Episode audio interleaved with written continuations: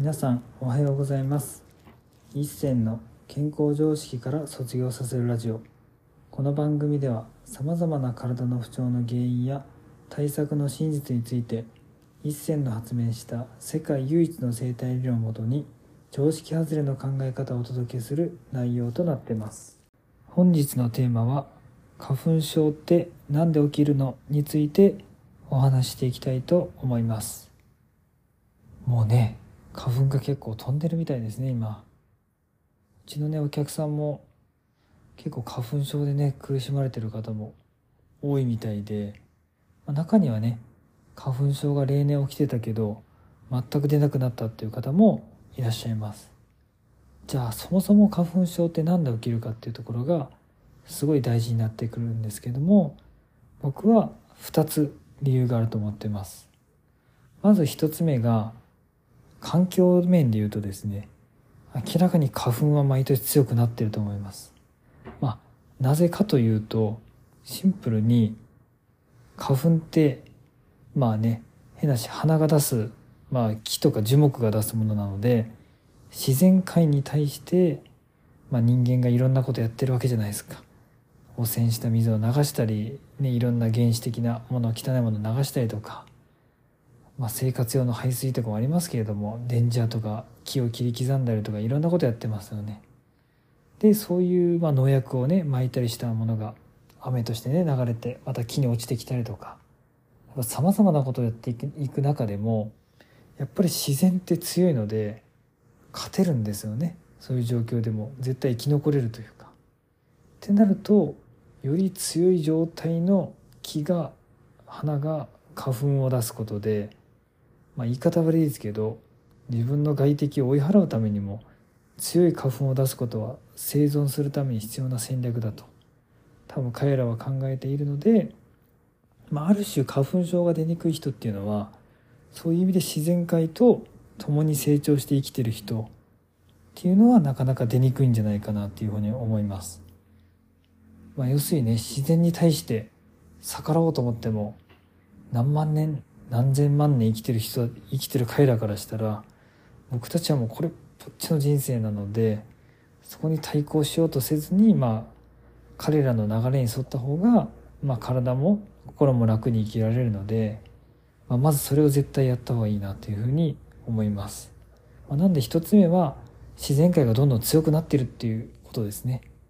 だからそこに対抗せずに自分にとっての自然をまず見つけることがとても大切になりますし、まあ、だからといって、まあ、森とか山に出かけようとか海に行こうっていう意味ではなくじゃあ自然とは何だろうと自分が、まあ、あるがままの姿ありのままの姿で生きるためには、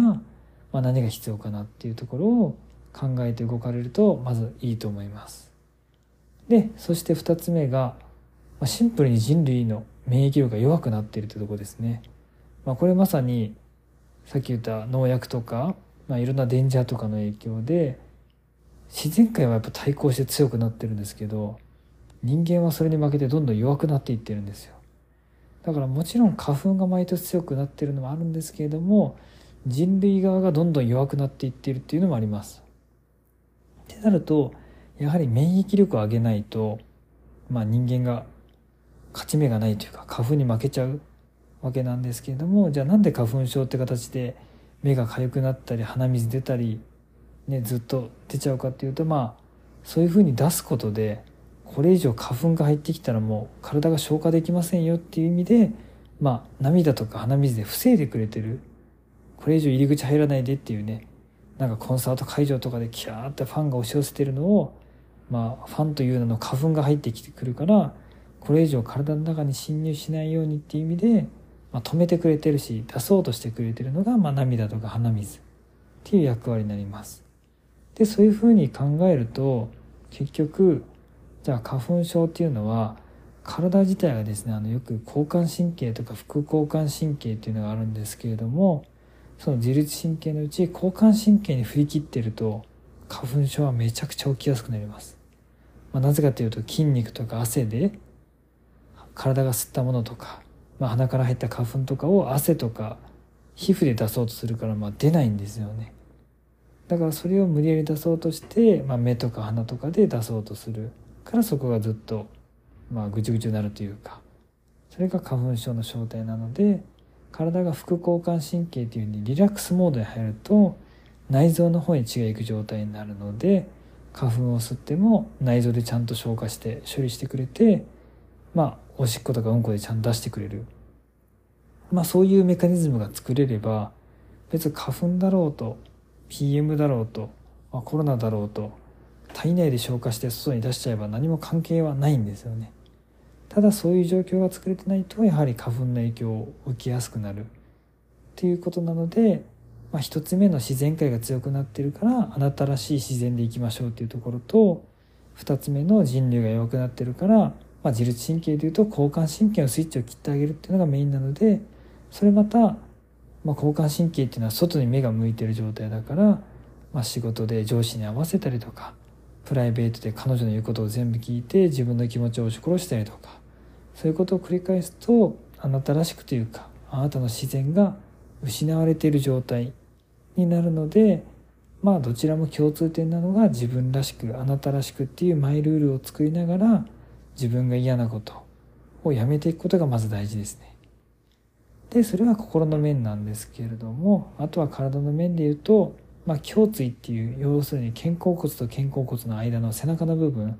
そこが交感神経がグッとスイッチが入るとこなんで例えばスポーツ選手が今から戦うぞって時に背中をバンバンとされる姿見たと思うんですけど結構あれって交感神経にスイッチを入れることで戦闘モードに入れてるっていうのが体の機能としてあります。だからそれをバンバンやることで体にスイッチが入って戦闘モードに入るということはあそこのスイッチを切ってあげれば逆に交感神経スイッチが切れるので体がゆったり使えるようになります。だからまとめるとまあ、花粉症の対策を本当にしたくて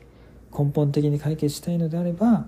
まあ、自分らしくマイルールを作ってマイペースで生きることをまず選択していくっていうのが一つと胸椎にある交感神経のスイッチを切るために、まあ、背中をシャワーで当ててもいいし寒風摩擦などをしてスイッチを切っていくことがすごい必要になってくるんじゃないかなというふうに思います。是非ね花粉症で困っている方は少しこういうことを念頭に置きながらやってみてもらえたら嬉しいです本日も最後まで聞いていただきありがとうございましたもし面白かったらドキャストの登録とコメントなどもいただけるとすっごく励みになります。お知り合いの方にもこのラジオを紹介していただけるとすっごく嬉しいです。皆さんにとって健康で楽しい一日になりますように、